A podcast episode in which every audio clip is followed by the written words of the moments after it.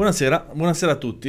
È la seconda settimana che eh, teniamo questo streaming. In settim- orario poi. Riusciamo già a non essere, non aver rispettato l'orario delle 16, pazienza. Del resto abbiamo avuto qualche problema e ci troviamo adesso che sono le, per chi ci segue in diretta, le 18.15, e, però facciamo il nostro lavoro ugualmente. No?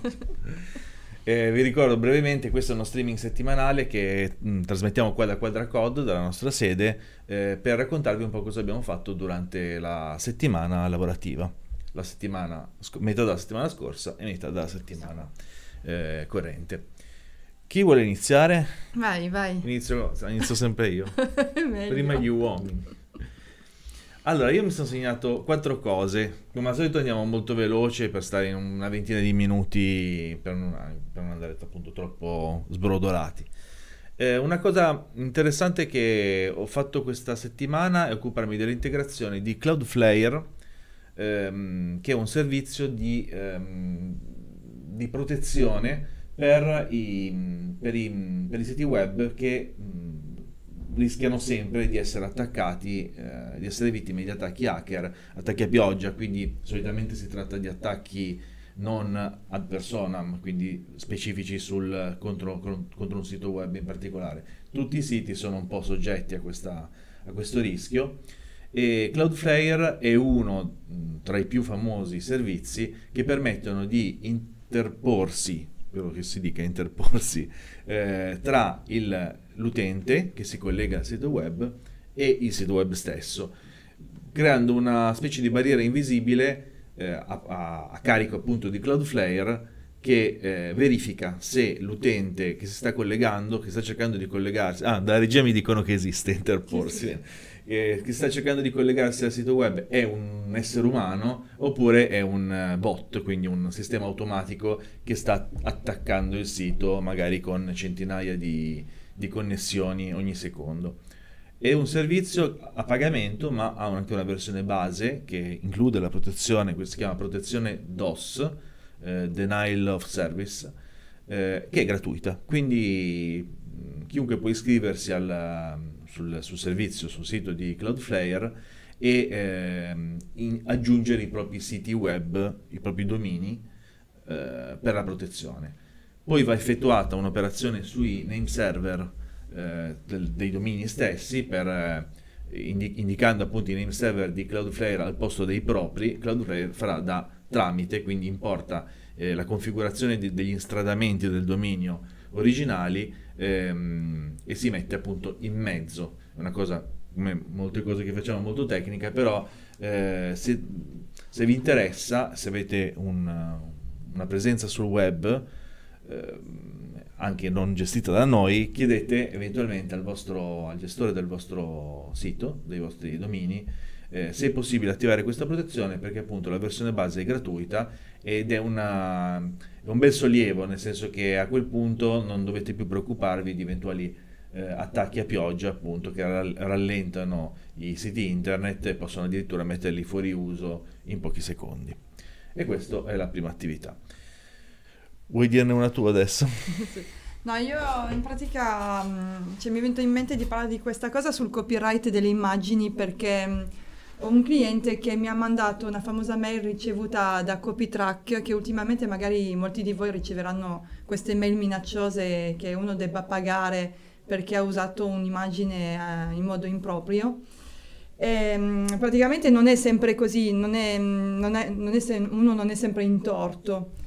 E quindi è per questo che è importante, diciamo, comprare le immagini online su banche immagini tipo Deposit Photo eh, prima di inserirle sui siti web, perché effettivamente molti dei nostri clienti, magari nell'entusiasmo, hanno iniziato a caricare immagini. Io ovviamente qualche volta ci do un'occhiata, però qualche volta mi perdo qualche cliente. E succede giustamente che se uno su, va su Google e si scarica un'immagine qualsiasi, poi si riceva poi questa mail eh, diciamo minacciosa. In, in alcuni casi eh, la, proprio vanno a, diciamo come, come derubare, a derubare l'immagine.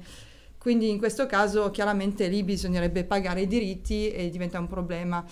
Invece in altri casi, come è successo a noi, perché noi sul nostro sito io lo so che le immagini le compriamo, quindi vado sul sicuro, invece in questo caso la, diciamo che la rogna è che bisogna andare sul sito dove si è comprata l'immagine, andare a scaricarsi eh, diciamo una specie di, di, foglio che attesta che l'abbiamo scaricata e pagata e da lì eh, la mandiamo a CopyTrack che regolarizza la situazione.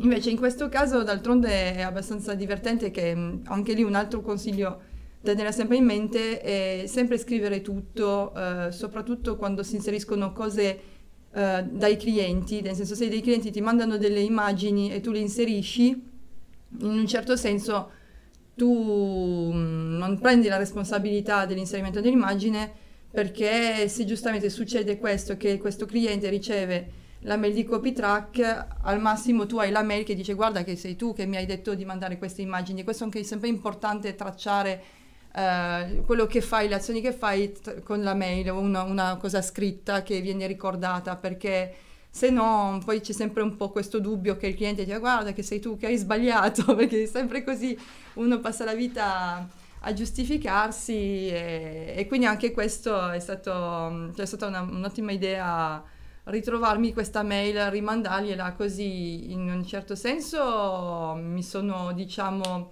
assicurata di aver fatto bene il mio lavoro. Dall'altro lato lui ha potuto anche, eh, è, riuscito anche a ritrovare la fonte di queste immagini eh, per poter capire se fossero legittime o meno e così in questo modo ha potuto poi rispondere a CopyTrack per dire guarda no, questo è un fornitore che ce l'ha mandato, quindi vai a prendertela con questo qua.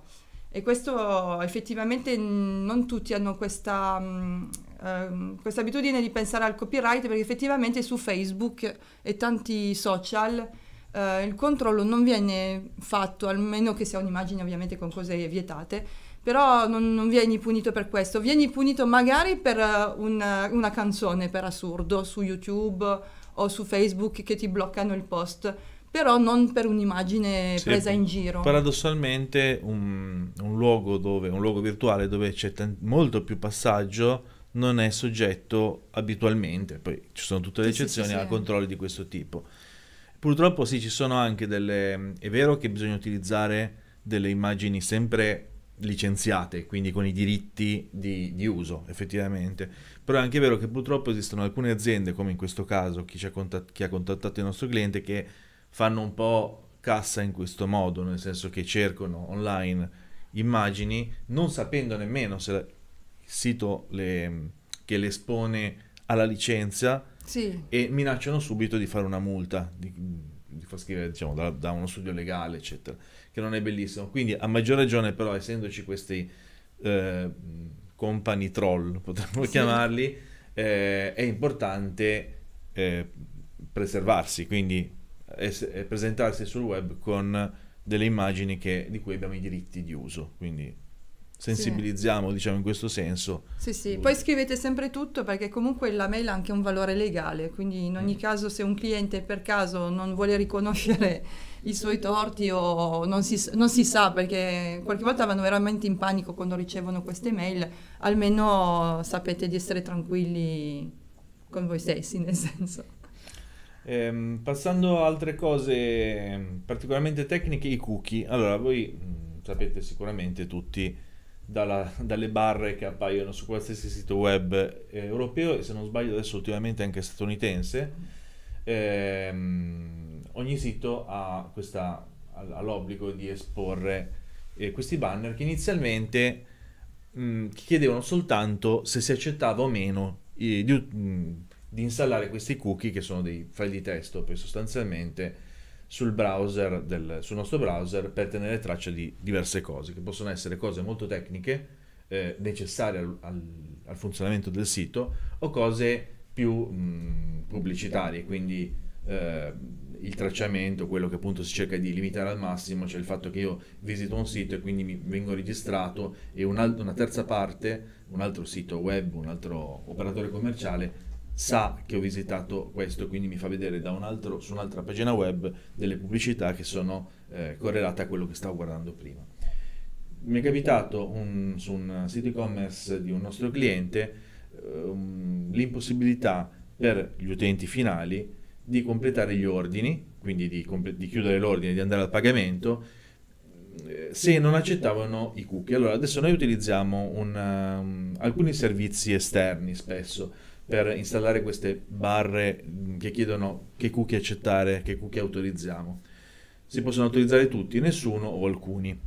Se rifiutiamo tutto, quindi clicchiamo su rifiuta tutto, il sito è comunque utilizzabile, però vengono comunque installati, questo non solo sui eh, nostri e-commerce, su, su, questo vale per, per, tutti, per praticamente tutti i siti web, vengono comunque installati alcuni cookie che sono quelli denominati tecnici, che quindi sono necessari al funzionamento del sito, altrimenti non, ad esempio non potremmo fare login, eh, il login su qualsiasi servizio online è tracciato tramite l'uso di cookie, una cosa appunto prettamente tecnica e necessaria. Uno di questi cookie su un nostro e-commerce basato su WooCommerce si chiama wp eh, underscore WooCommerce underscore session e tiene la sessione specifica dell'utente sul e-commerce, inclusa la sua esperienza di acquisto. Eh, quindi rifiutandolo non si poteva completare l'acquisto ah, perché non riusciva a tenere appunto traccia di cosa stava venendo acquistato. Questo è un errore del servizio che abbiamo utilizzato, che è Yes Cookie, mi sembra. Sì. Che ha una bella cosa, cioè la scansione automatica dei cookie in uso del, del, su un sito web e quindi poi ce li eh, organizza per tipologie pubblicitari, eh, necessari, tecnici e così via. Quel cookie in particolare, evidentemente, no, penso non solo a noi, viene riconosciuto erroneamente come eh, cookie non necessario, cioè tecnico ma non necessario. Sono andato a correggere, più che altro il lavoro in questo caso è stato eh. individuare il problema, perché poi la risoluzione è semplicemente andare a prenderlo nei, nel pannello di configurazione e spostarlo dai cookie tecnici a quelli necessari. Da quel momento poi tutto funziona perfettamente, quindi se usate anche voi cookie yes per i, i vostri siti ehm, e avete dei problemi con WooCommerce, andate a verificare questa cosa. Ho finito. Sì, meno male. no, no, no. Ma io invece, anche per parlare ancora di attività che possono essere interessanti, eh, direi che c'è una cosa che può essere secondo me molto utile sia per associazioni, sia anche per eh, qualcuno che vuole vendere un prodotto, un servizio eh, in modo immediato, che magari non può mettere su proprio un e-commerce, però ha un sito WordPress, perché comunque questa è la base. Uh, può usare un plugin che si chiama Formidable, che è proprio formidable perché veramente fai di tutto con questa cosa qua. Cioè, io mi sorprendo ogni volta che mi chiedono fai questo, fai questo, dico boh, da, prima devo verificare, invece effettivamente lo fa.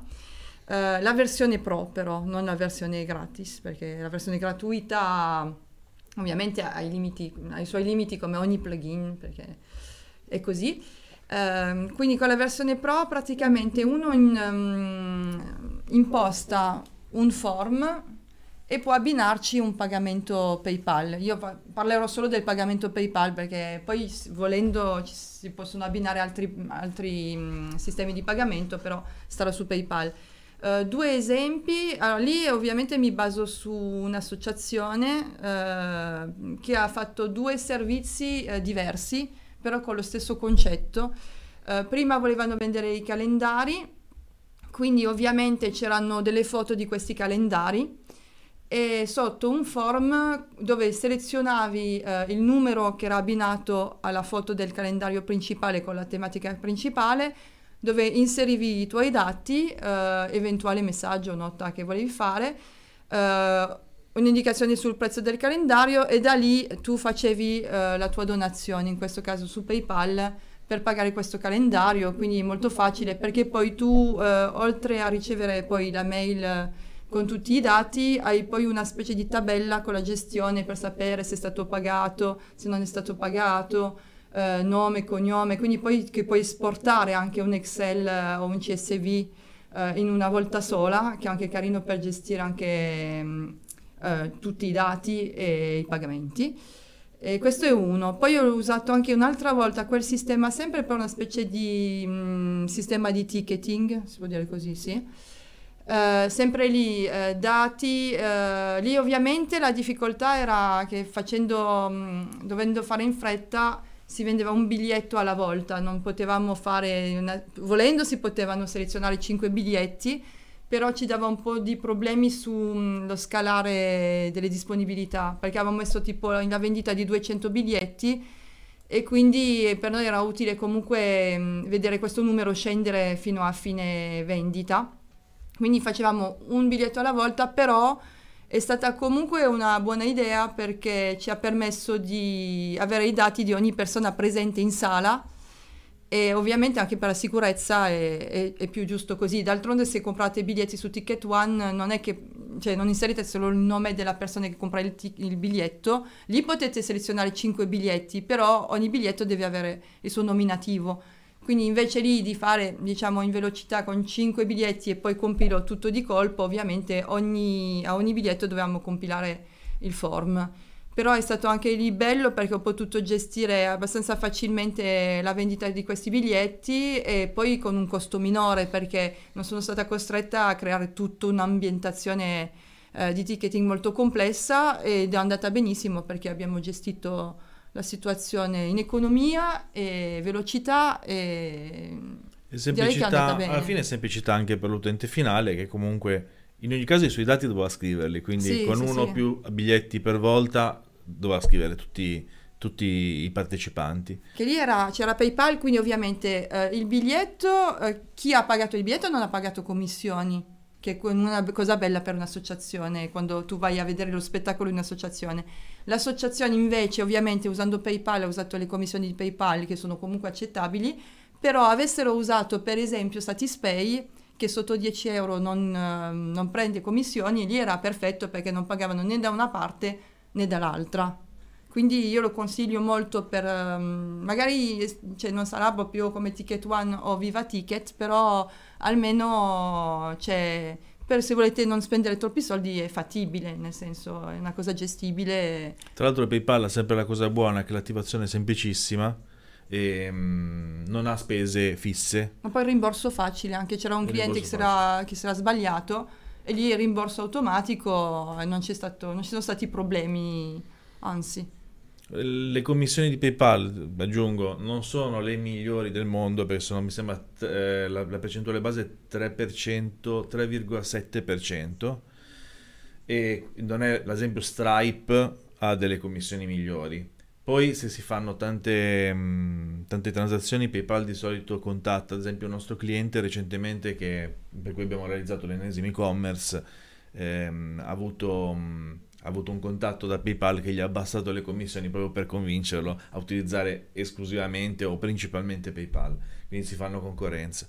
Però PayPal è veramente quello forse sempre più integrato anche in tutti i servizi, quindi... Sì, poi è più immediato perché comunque effettivamente l'account riesce a farlo subito, c'è ovviamente l'aggancio al conto bancario, però nonostante questo, comunque anche se non hai confermato subito il conto bancario, comunque lui ti fa fare le tue attività per ricevere i soldi, effettivamente se hai poco tempo a disposizione, devi far veloce e stare in economia è, è una, una, buona, una buona soluzione, poi uno può sempre pensare a fare meglio.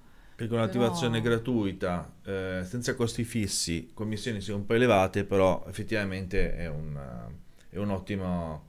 Però permette di pagare poco poi. È anche un'ottima eh. alternativa appunto a poi magari integrare altri sistemi di pagamento più specifici, però partire intanto a incassare con PayPal. Poi sì, poi sul rimborso c'è da dire che quando effettuate poi un rimborso, PayPal rimborsa anche la commissione. Sì, sì, Quindi sì. non ci avete perso niente a quel punto. Cioè avete fatto il rimborso, ma non è che avete pagato di più per, sì. uh, per Poi avendo un Excel anche a disposizione per esportare i dati, gestire, poi lì avevo, anche per il biglietto avevo pensato un'idea di codice per ogni persona, anche per velocizzare uh, l'arrivo delle persone per vedere, per vedere piuttosto... Per codificarli. Sì, diciamo. per codificarli, così almeno uno mi diceva il codice, subito trovavo il nome e il pagamento ci permetteva poi di aggiungere anche chi pagava in contanti in un'altra tranche dell'Excel sul, sul momento sì. e quindi ci permetteva anche di lasciare um, anche la gente pagare in contanti eccezionalmente. Sul posto, sì, sì, sì sul posto.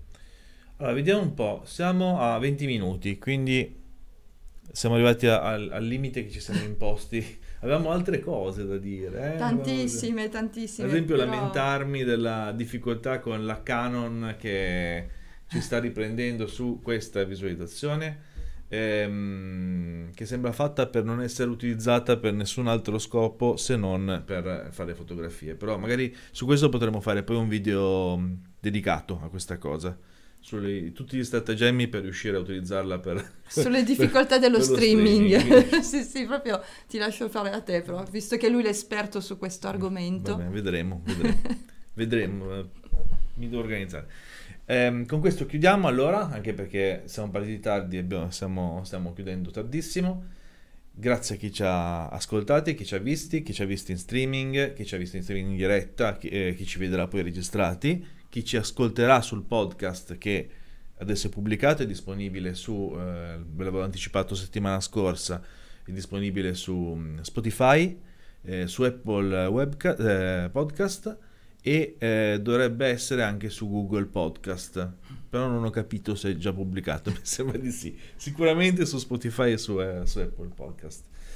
Ci risentiamo e ci rivediamo la prossima settimana. Alle 4 Speriamo alle 16 più puntuali. Noi italiani siamo un po' abituati a non essere puntuali. Proviamo a essere più puntuali comunque sempre mercoledì. Sì. grazie a tutti voi. Buona serata e a presto. Ciao. Ciao